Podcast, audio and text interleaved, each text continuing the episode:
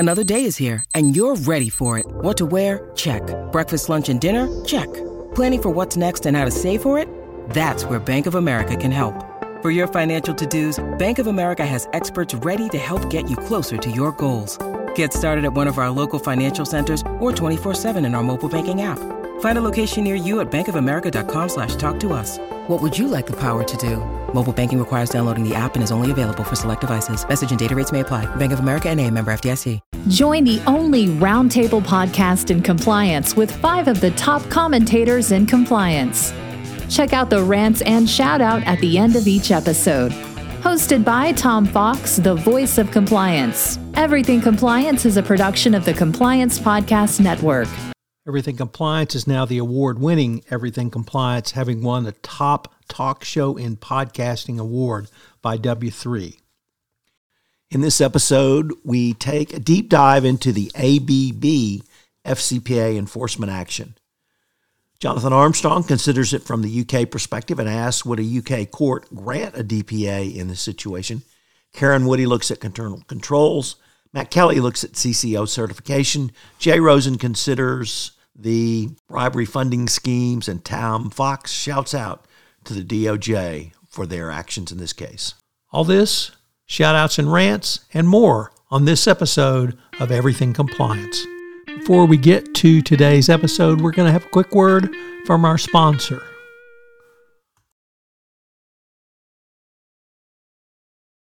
When you need mealtime inspiration, it's worth shopping Kroger, where you'll find over thirty thousand mouthwatering choices that excite your inner foodie. And no matter what tasty choice you make, you'll enjoy our everyday low prices, plus extra ways to save, like digital coupons worth over six hundred dollars each week. You can also save up to one dollar off per gallon at the pump with fuel points. More savings and more inspiring flavors make shopping Kroger worth it every time. Kroger, fresh for everyone. Fuel restrictions apply.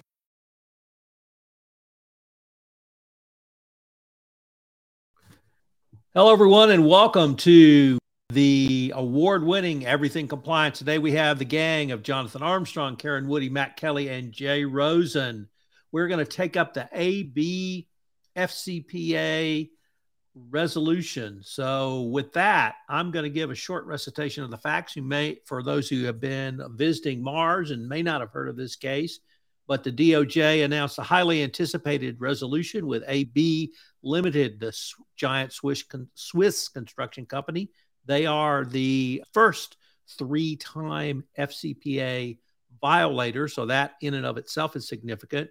The fine and penalty was three hundred fifteen million dollars, with amounts going to South Africa, Switzerland, Germany, the D O J, and the Securities and Exchange Commission.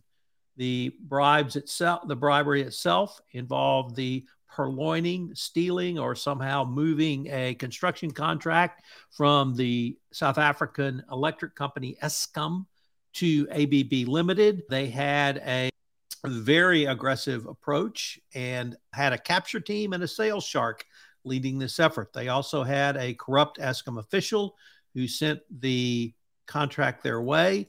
They ended up having two corrupt Uh, agents, distributors, or not distributors, but subcontractors, E's in South African parlance, who were used to funnel bribes. So we're going to take a look at that from a variety of perspectives. But we're going to start not in the United States, but in the lovely United Kingdom with Jonathan Armstrong. So happy holidays, Mister Armstrong. And what do you have for us on A B B? Thanks very much, Tom. Um, in terms of the U K, I suppose A B is the one that got away, or perhaps it's one of the many that got away under the regime of the current S F O director. Uh, as, as I understand it, A B self-reported themselves to the Serious Fraud Office. The S F O launched an investigation in February twenty seventeen. It was related to the whole Unaoil debacle that we've talked about previously, where the S F O have managed to get convictions and then not get convictions and cede people to the U S and then not cede them to the U S. But it's connected with all of that. But for reasons we're not entirely sure, in May twenty twenty, the S F O dropped the investigation. They didn't really give any substantive reasons, but they said that it hadn't passed the prosecution threshold. So that's either because they didn't think they could get a conviction, or that they thought it wasn't in the public interest to bring the prosecution. What we do know, however, is that they did start an investigation and made a Freedom of Information request against the S F O to try and get details of what they'd done. They said that they did fifteen interviews, that they spent one thousand four hundred eleven hours working up their investigation. They issued seventeen Section two notices. These notices we've talked to before on the podcast, where you serve a notice on somebody who you think's got information to help in the investigation. And they spent one hundred twenty-one thousand pounds of British taxpayers' money on the investigation. But yet it seems they're the, I don't know, the kid who wasn't selected for the game stood on the touchline. There seem to be ongoing investigations in Germany and in Switzerland. My contacts in Germany say that there's nothing imminent in Germany from what they understand, and think that something may be happening in Switzerland somewhat sooner. But one of the questions I think you asked me during the week, Tom, what would happen if this were the third time round the rodeo for somebody under an S F O deal?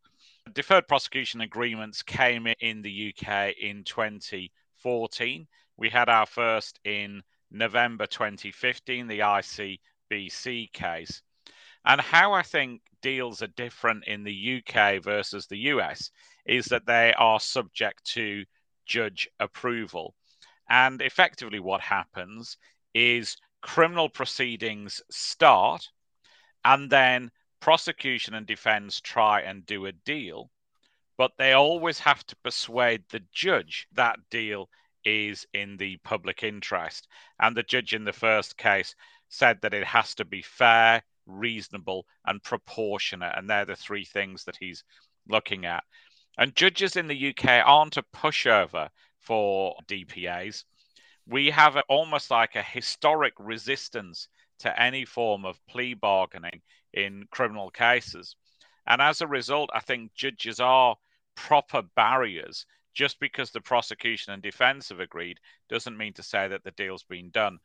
So I wonder if they would have ever got deal two in the U K. As I said, there is that inherent reluctance of judges to sanction deals that take things out of the full criminal proceedings. And what would have happened had the terms of the D P A been breached in the U K is it would likely come back to court again, and the whole criminal proceedings reinvigorate themselves, a bit like, uh, I don't know, Tutankhamun's mummy, and come back and live again. And then it is possible to do a second D P A. We haven't ever had one in the U K. But then again, I think the judge would be looking at that fair, reasonable, and proportionate and saying, you were given a chance of leniency under a D P A. Persuade me why you get a second chance. So I think from my perspective, it's not happened. So we're talking academically. But my suspicion is you don't get three bites of the cherry under the U K system. Well, Jay, do you have a question for Jonathan? Jonathan, wondering with the lack of recent success and the new top administration that's going to be shuffled over at the S F O, might this be a good time to change and allow the third bite of the cherry? I think the U K didn't get the first bite of the cherry here. I think that we obviously lots of uncertainty with the S F O. So we know that the current director isn't standing beyond her term, so she'll be gone next year. And we know that there are a number of investigations into things that have happened at the S F O, including Unaoil, where there are files on desks of the relevant ministers. We know that there were threats to abolish the S F O in the past.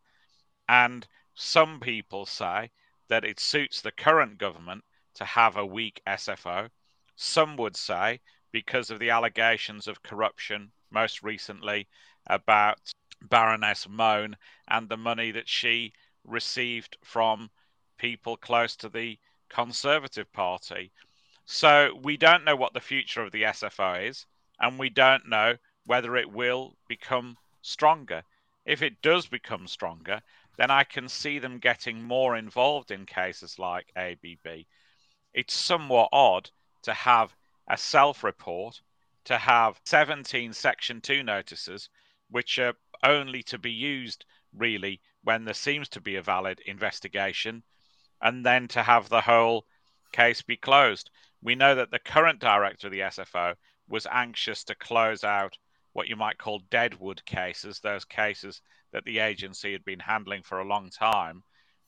Hindsight's a wonderful thing, but it seems from what we've learned about A B B since that maybe this wasn't a deadwood case. Karen, do you have a question for Jonathan?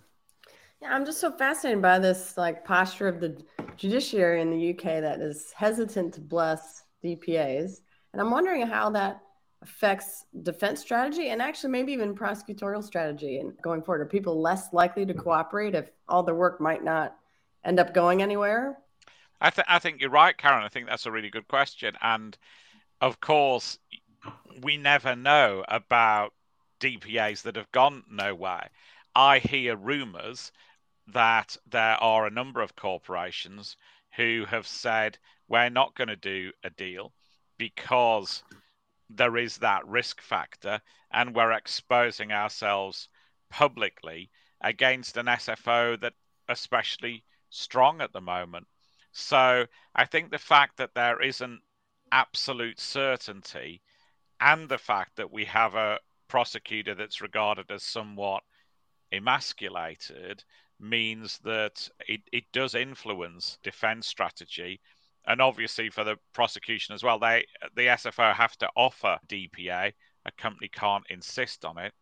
And obviously they've got to be confident that they can get it past a judge as well. Jonathan, how would all of this work if you have true a truly international investigation, similar to what we had here, United States, South Africa, Switzerland, Germany, and the United Kingdom, if all of the parties agreed to some sort of settlement resolution? Yet in the United Kingdom, that resolution would still have to go in front of a court. And there's still uncertainty as to what a judge might do. As let me just follow up with Karen's idea of, or a question about defense counsel. If you're a defense counsel, you have to raise the possibility we may not get the resolution we want, but if you want to settle with everybody else, or you're still opening up yourself potentially in the United Kingdom? I think you are. And I think we have had one case where the judge said that he didn't think that the share of the fines was fair. So obviously the judge, as well as determining whether a D P A is the right thing, will look at whether the terms of the settlement are fair as well. And in that case, from memory, it was perceived that the U S had secured a greater share of the fine pot. I think the judge effectively said, I'm going to let it through this time, but don't come back to me again with an unfair division of the spoils. Obviously, here it's somewhat complicated because I think the idea is that the fines will be used in part for restitution as well. I think that's a long-standing history in the U S and the U K. Siemens, I think, for example, some of that settlement, I think, was diverted back to places like Hungary for programs there. And so I think it isn't a given that the divvy up agreed by the prosecutors would get sanctioned by a U K judge as well. Although in cases like Airbus and in Rolls-Royce, for example, we have had the court follow the the divvying up of the spoils that was a- agreed on a multinational basis. So, Matt, you have looked at this case from many different angles, but I know one that has intrigued you was the certification angle. And you and I went round and round about that for a little bit, but you see it as perhaps raising more questions than answers. So what interested you about this case? I wanted to talk maybe about two things very quickly.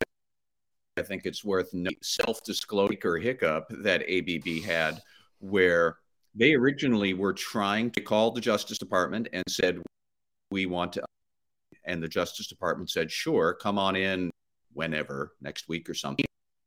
The call to schedule a meeting, media reports came out A B B's misconduct in South Africa. So they learned and weird set of circumstances as the department bent over backwards to say that we understand you tried, it got screwed up. And they talk at length about the importance of voluntary self-disclosure or even making an effort that wrong anyways because of weird circumstances beyond your control. That, folks, my best practice now for self-disclosure is just put it out there in a tweet that you have F C P A issues, tag the criminal division, bam, there you go. You got your self-disclosure. Voluntary. Nobody's going to scoop you on that. I was intrigued by the requirement for a chief compliance officer certification for the A B B case and also for the other big thing that just happened here, which was Danske Bank two days ago, three days before, its big, its enormous anti-money laundering its branch in a, which kind of blew up across the world in twenty eighteen. The Estonia branch had funneled about two hundred thirty billion dollars of weird transactions through the Estonia branch from Russian nationals who very clearly were either cronies of Vladimir Putin cutouts. But we had two big deals that both had chief compliance officer certification requirements. And number one, the thing that I feel is weird, all of twenty twenty-two, here the Justice Department has been telling people C C O certifications are coming, do it, they're going to be required, and lo and behold, and now suddenly the Justice Department is not disclosing that in their press releases. They talk about a lot of other things in these, but they didn't mention it with A B B. They with Danske Bank.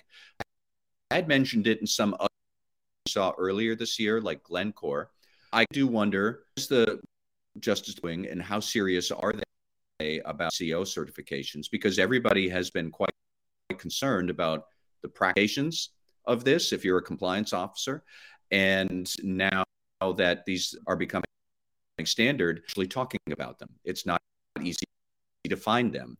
In both cases, a slow of the deferred prosecutions or the plea agreements detail all, all of these. And I get it that the Justice Department is not required to release those documents. But if compliance officers do sit up and think about these things seriously, it's strange, difficult to find what are the actual terms of these deals. But anyways, eventually they did. And to a certain extent, these requirements, and it's not a surprise. They have been what the justice told us for long. For A B B, both for their respective misconduct issues, they need to make annual Justice Department written reports. Here's what we are doing to improve our compliance programs. They both need to have quarterly meetings to show how they're progressing along.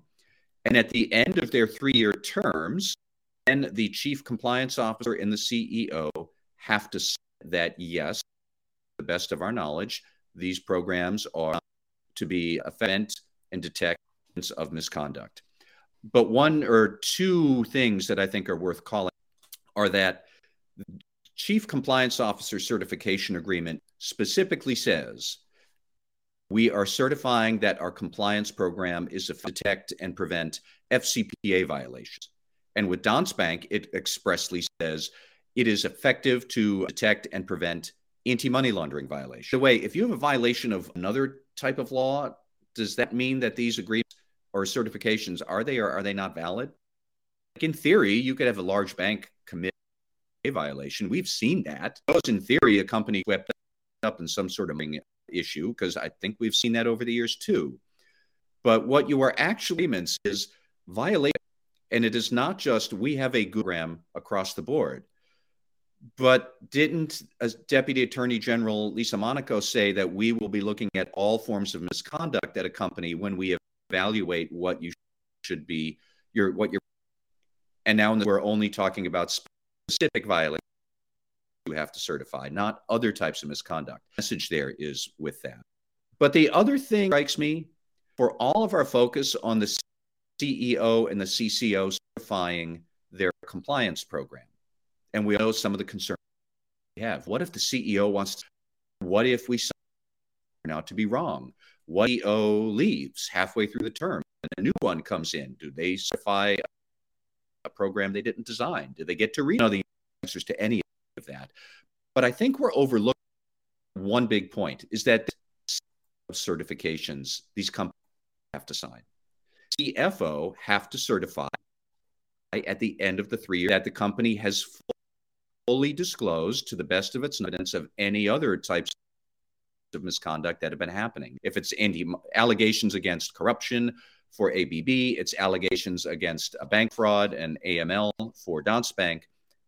So here's, if the C E O and the C F O are happy to sign that away, C E O and the C C O copacetic, or they're not on the same page about science program certification. How's that? Because that, to me, strikes me as a, that's a red flag that would be visible from the moon. It would be such a big thing for the Justice Department. But it is yet another companies might be able to strong arm their compliance officers in the signing something they're not. If the C E O and the C F O have already, what does that mean for the compliance officer to sign it? Are you going to get fired? Do you have to resign? Are you going to sign your certification against your better judgment? A hundred different ways we could keep gaming out in programs are really problematic. And we don't have any answers for it. It's just striking that here they're real. More than one now. People don't fully understand. Karen, do you have a question for Matt? Yeah, it's a little less about the certification, but maybe a little earlier in the timeline. It had to do with the what you and Tom have both been writing about a little bit, about this idea of this extraordinary cooperation, this sort of almost real-time yep. disclosure when they learn more facts as the investigation's unfolding. And so to me, that strikes me as near abrogation of your role as a defense counsel, to just have, here are the keys to the house, come every t- everything we own, you own, sort of thing. But ironically, also maybe some of the reason A B B got the disposition it got at the end because of this extraordinary cooperation. So I was taken by what you both have said in various blog posts about this extraordinary level of cooperation, which might now become the norm. And if there actually is daylight then between compliance and defense counsel, I'm just I'm curious to your thoughts about that. It's a very interesting and very important question. Question that yet again we don't have an answer to it. Others have also Tom, the top professor at Indiana, he sketched out it is not far-fetched. He could wind up being a de facto execution, and then suddenly we have constitutional protections that come into question. Uh, uh, what if the company is investigating and I'm not sure what I want to do? Does defense counsel then call justice and say we're trying to get this guy, but so go and investigate him? Uh, that sounds suspiciously. You are to strong arm somebody into a criminal prosecution that they may necessarily deserve. I don't have an answer to that, but I do see a lot of pressures that put in defense or corporate legal teams against each other, compliance and maybe conceivably H R team. A lot of employees who are very dismayed, maybe they're going to quit and take valuable knowledge with them.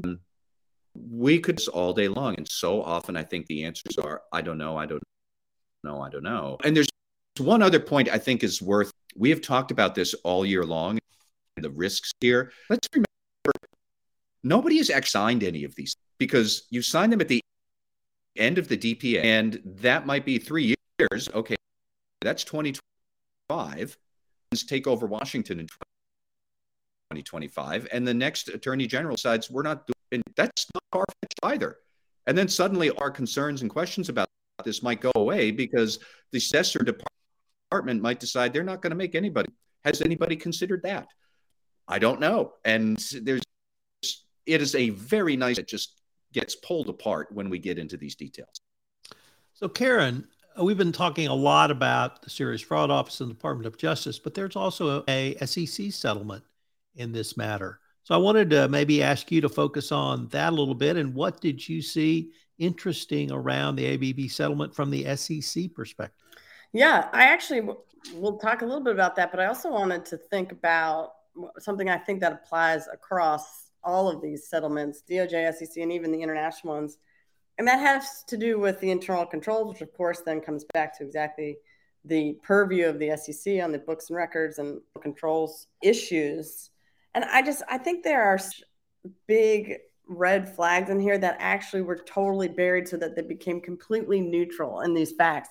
When I saw the headline about A B B before opening the relevant documents, I just, first of all, I think we all just rolled our eyes and thought, oh my gosh, it feels like a time machine. We're here learning about A B B again. And I, when I saw the substance of it, I thought, oh, this is going to be one of these classic, no one knew what was going on in this sub in South Africa. And there just wasn't anyone with their finger on the switch down there or something, or wasn't, there weren't lines of communication up to Switzerland, all these sort of maybe more classic, what I assumed would be in these documents. And it's actually the opposite. The problems here really come from headquarters. When you look at these facts, and even on this, when they had, they sent out capture team, that is staffed, and that is from the direction of headquarters in Switzerland saying, we got to make sure that the people in South Africa will get this. So let's send in our the big dogs to handle this. And then from that point on, it just keeps unfolding of all these times where there actually were internal controls that should have maybe held, but for the fact that sort of tone at the top, people ignoring things. Somebody pointed out these two subcontractors they hired, but someone pointed out that they weren't qualified. So there was some ringing of a bell somewhere. It was initially ignored, I think, for the first subcontractor who was funneling the bribes. And then for the second com- subcontractor, they ended up doing a waiver. Again, bringing someone from the U S to come and gloss over that. So it seemed almost the inverse to me of what I expected to read, which is no one was really paying attention to what was going on in some other office. But instead it was everyone knew what was going on. And the people from the top down were had a hand in this, which I thought was unbelievable. And it just, and the other thing I thought was an interesting was this, you mentioned the B subcontractors. And that stands for, I think, the Black Economic and Empowerment Act that South Africa had passed that requires the use of local subcontractors. That's how we even are in some of this space in order to get this power plant done in South Africa. And that also just jumped out at me. This is obviously a law passed in South Africa in order to empower their local contractors and people to be involved on the ground. But the irony there is now there's maybe this group of mercenaries going around who know they're the only ones who can get these contracts in order for Exxon to grant the deal. So I, there were so many things in there that made me, that just jumped out. There are problems, and the problems are from the, the fish is definitely rotting from the head on this one, which I thought was un- unbelievable. So I do think this was, internal controls were ironically there. It's one of those things, if I saw this case as defense counsel, or actually even as compliance, and you're writing your attachment C to this D P A, like, this is what we'll do differently next. This is how we will handle this going forward and what we'll remediate. I think there's that's a little bit of a tricky question because there were some policies and procedures in place. They were just ignored, and they were no, ignored all the way to the top. And so how do you handle that? That's a culture shift, I think, problem. So that, that was what I wanted to think about and focus on. Obviously, that's in, a lot of that's in the S E C purview, but I also think that runs across every one of these settlements. Matt, do you have a comment or question for Karen? I have maybe a comment, and if anybody has any, I'd love to hear them. We should remember this is A B B third F C P A settlement. So what about those other two? I went back and I looked. There was one in two thousand ten, and there was one in two thousand up, the case in two thousand four, found it on the department's page or something. In both cases, I was struck that the Justice Department at the time were implementing A B on its action and compliance program reforms. In two thousand four, they were doing this. And so I'm still struck at, like, how did we get here? Because Karen's absolutely right that there are internal controls that existed, I were put in place from those extraction efforts and control reforms back in the first two. And yet we had a second case and then a third. So maybe that points to the tone at the top issues that I think Karen very rightly calls out, because the stuff was there two or three times, and yet here we are here. And it's just it's puzzling. All right. Jay Rosen, you have looked at this case from the angle of how did A B B create a pot of money to pay the bribes? And I found the bribery schemes interesting, and more importantly, with some significant lessons for the compliance professional. But what did you see in your review? Yeah, thanks, Tom. So as you said, today we're going to look at the bribery schemes used by A B B. And the first one, which was very interesting, was there was a bribery prepayment plan. And one of the things we really see is prepayment of bribes for a contract to be awarded corruptly. And in the future, as usually there's a quid pro quo or a payment made after a contract is corruptly awarded. Perhaps the corrupt Eskom officials who awarded the contract to A B saw that their actions in passing on internal and confidential info, which the company then used to secure a contract, maybe this was worthy of the payment. Perhaps the Eskom officials wanted to show good faith, whatever for the reason, that the corrupt officials wanted an upfront prepayment for the corruption awarded to in the contracts to A B B. Then the second one, or actually we'll go to the first one that Karen spoke about before. There was corrupt subcontractor one, who was the lead bribe facilitator and was awarded a contract for seven point two million dollars. And then consequently, according to the plea re- agreement, paid three hundred nine, rather seven hundred ninety-eight thousand dollars as an advance payment, and the money was to be paid to the corrupt Eskom official. However, corrupt subcontractor one balked at making the payment and kept the money for themselves. A B B's answer was, well, let's bring in subcontractor two to facilitate the prepayment to corrupt Eskom official. So the second bribe happens because the original contract with subcontractor one, A B B had to come up with another mechanism now to fund the bribery payments to the corrupt Eskom official. The solution was elegantly simple, using a variation order. And under this, the scheme was affected or effectuated throughout the abuse of various orders provided in the contract between A B B and A B B South Africa. The bribery scheme, excuse me, Africa and Eskom. These prov- provisions allowed Eskom to make changes in the contract, resulted in the A B B South Africa claiming additional costs from Eskom officials, and the A B B capture team lead agreed upon a target price, which A B B South Africa would then be, quote, based on proposals to include inflated, unnecessary, or unjustified costs, and Eskom would officially approve. An official at the service provider B then ensured that the money was transmitted to the Eskom official and his family members from the payments. The variation orders were not based on the value of additional work, but were costed out by corrupt Eskom officials and A B B jointly. They would figure out on how much of a bribe they needed to be, and then they would hit on a target price for the variation order. In less than two years, from two thousand sixteen to two thousand seventeen, A B B corruptly paid some thirty-seven million dollars in bribes to corrupt Eskom officials. And as the S E C order somewhat dryly noted, the various payments to the service provider B, much of which was intended as bribes for the Eskom official, were inaccurately reflected in A B B South Africa's books and records, and legitimate engineering services involved the use of false purchase orders and contracts, which we've seen in similar schemes before. While these bribery schemes were not all sophisticated, they do point out a key issue for compliance officials. In high-risk jurisdictions, there must be continuous monitoring of billing from payments to and from governments and from state-owned companies and customers. The mechanisms by which corrupt subcontractors one and two were onboarded clearly presented red flags which were not followed up by the A B B compliance. These funding mechanisms also demonstrated significant red flags which should have been more scrupulously reviewed as well. So compliance does not stop when the contract is signed. It must be an ongoing prevention, detection, and remediation program.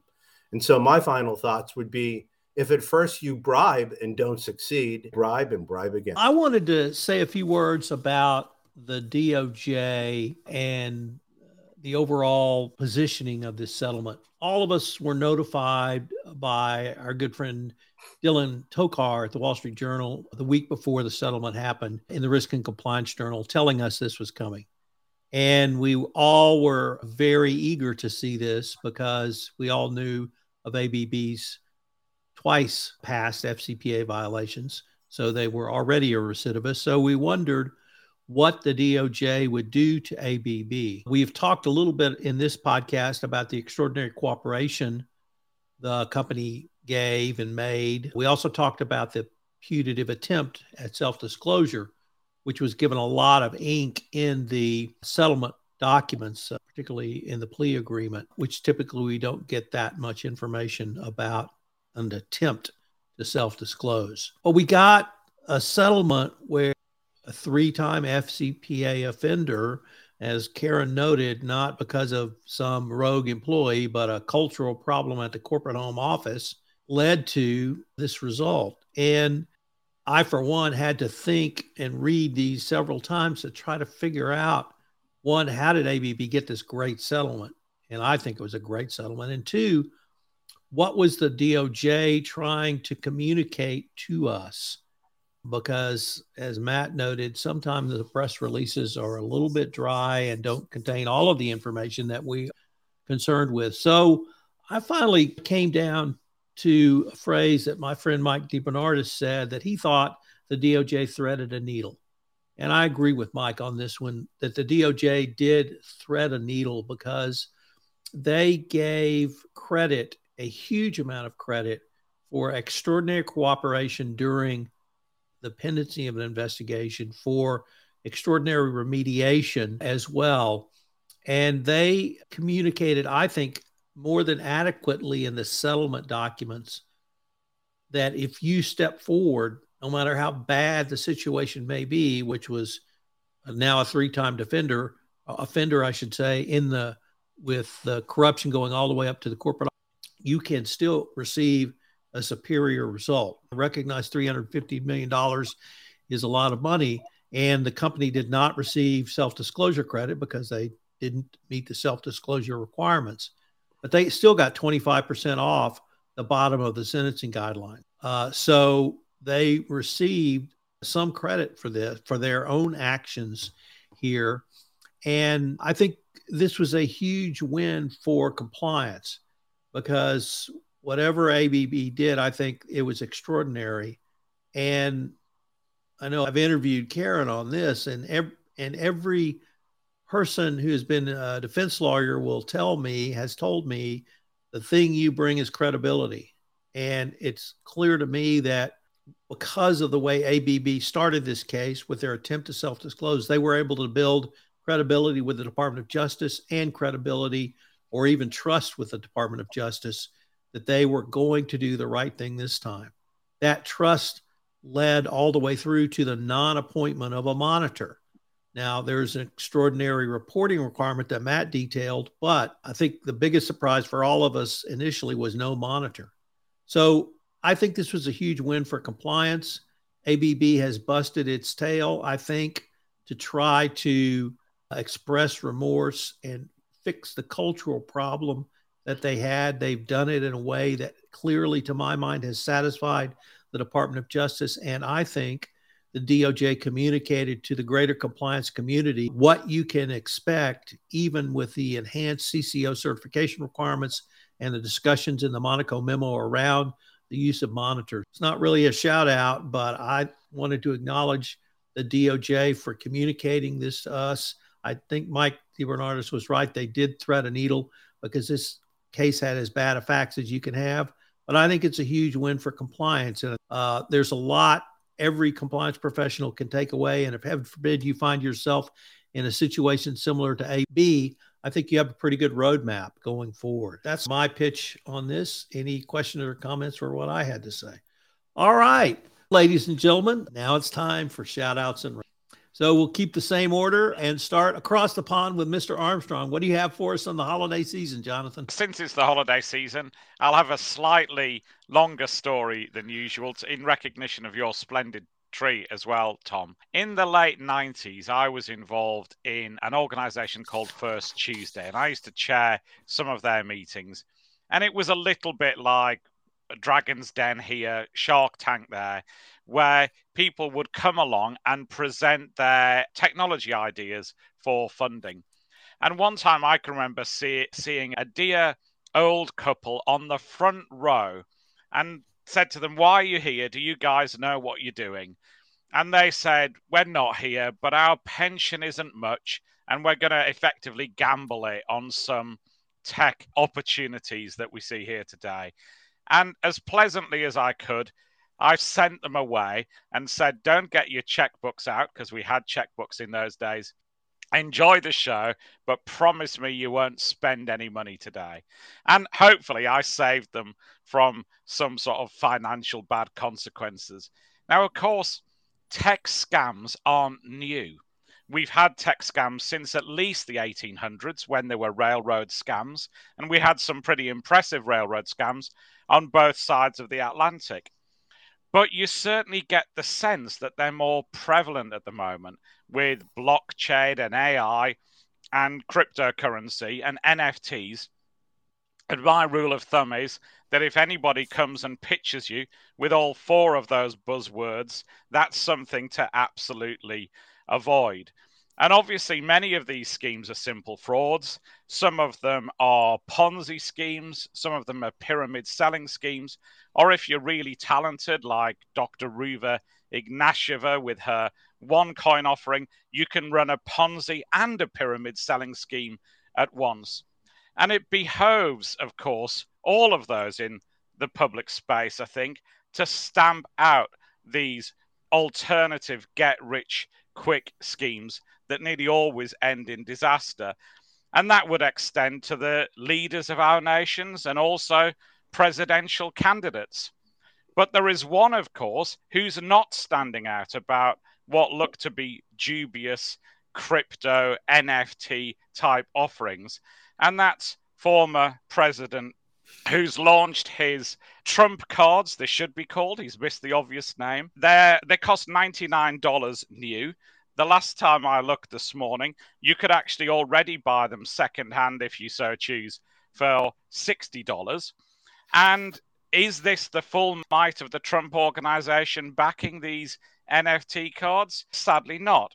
It's that well-known financial organization, N F T International L L C, that seems to be running this alternative form of currency or token that you can theoretically exchange for cash. Obviously, at the moment, you can exchange it for less cash than you bought it for, which doesn't seem a great financial investment.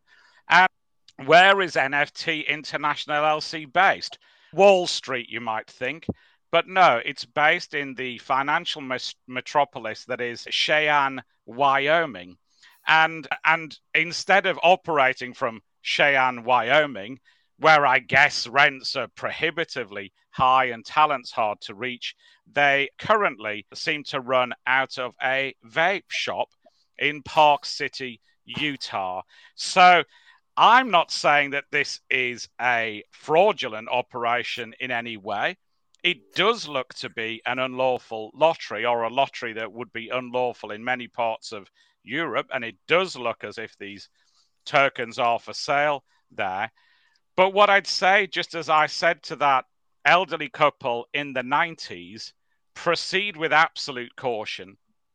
And unless you're confident that the people in Cheyenne, Wyoming, if they exist, and the people in the vape shop in Park City, Utah, aren't going to take you for a mug, then keep your hands in your pockets and don't write a check. That is one very high bar to set. Matt Kelly, what do you have for us? Well, I'll do my best, because the first time ever, I think, I'm going to have to give a repeat rant. As I recall, I started the rant against Elon Musk, and now I find as twenty twenty-two draws to a close, and worse. So here we are back ranting of erratic and impulsive, just really totally behavior.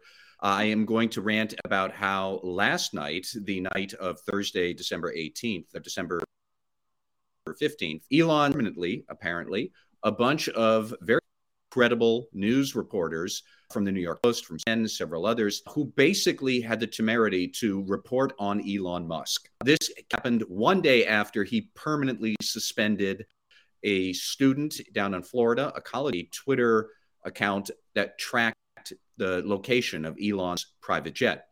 And remember, six or seven weeks ago, Elon said, I am a defender of free speech. That jet tracking account is fine. I don't like it, but I believe in free speech. Yeah, that was baloney. And it the not only did he can that account, he then also per account of that student, his personal account, and began legal proceedings against this twenty-year-old student who had the temerity to publish what is publicly available data.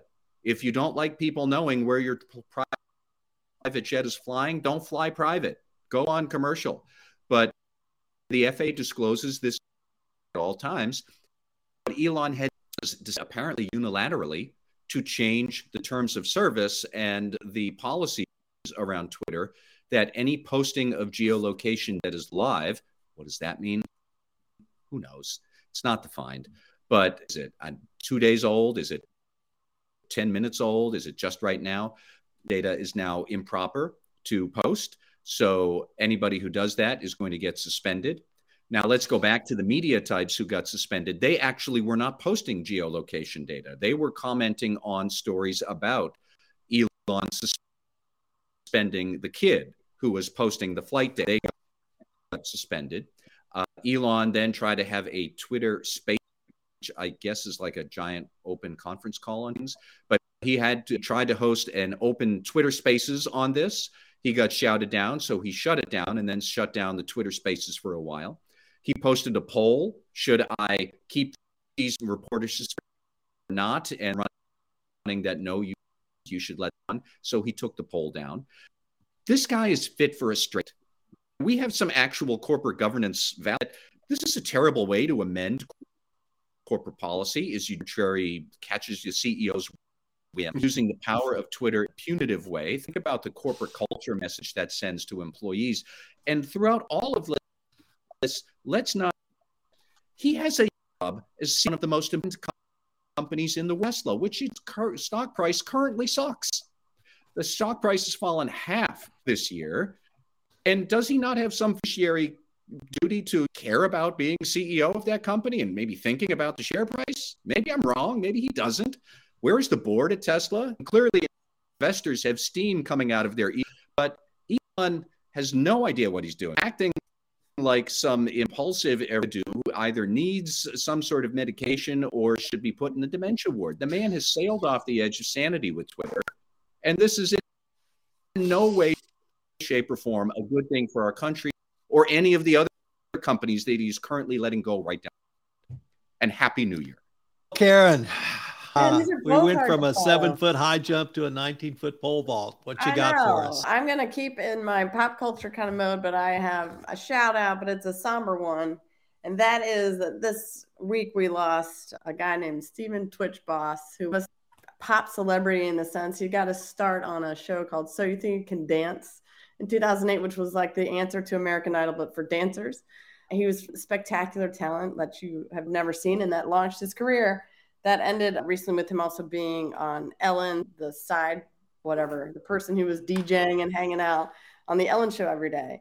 But this week, he took his own life at age forty and leaves behind three kids. And he's someone who I think a lot of us that really hit hard because we don't know him, obviously, personally, but he was such a bright, happy personality in every media that we could find him in, that this, it's just, I think, stopped a few people in their tracks. Gosh, that's a really terrible story. So my shout out today is a somber one, and is one that is really a shout out to the collective, to the, to humanity, to people who find winter hard, find the holidays hard. I think we should all give each other a little bit more grace, a little more pause, and some kindness.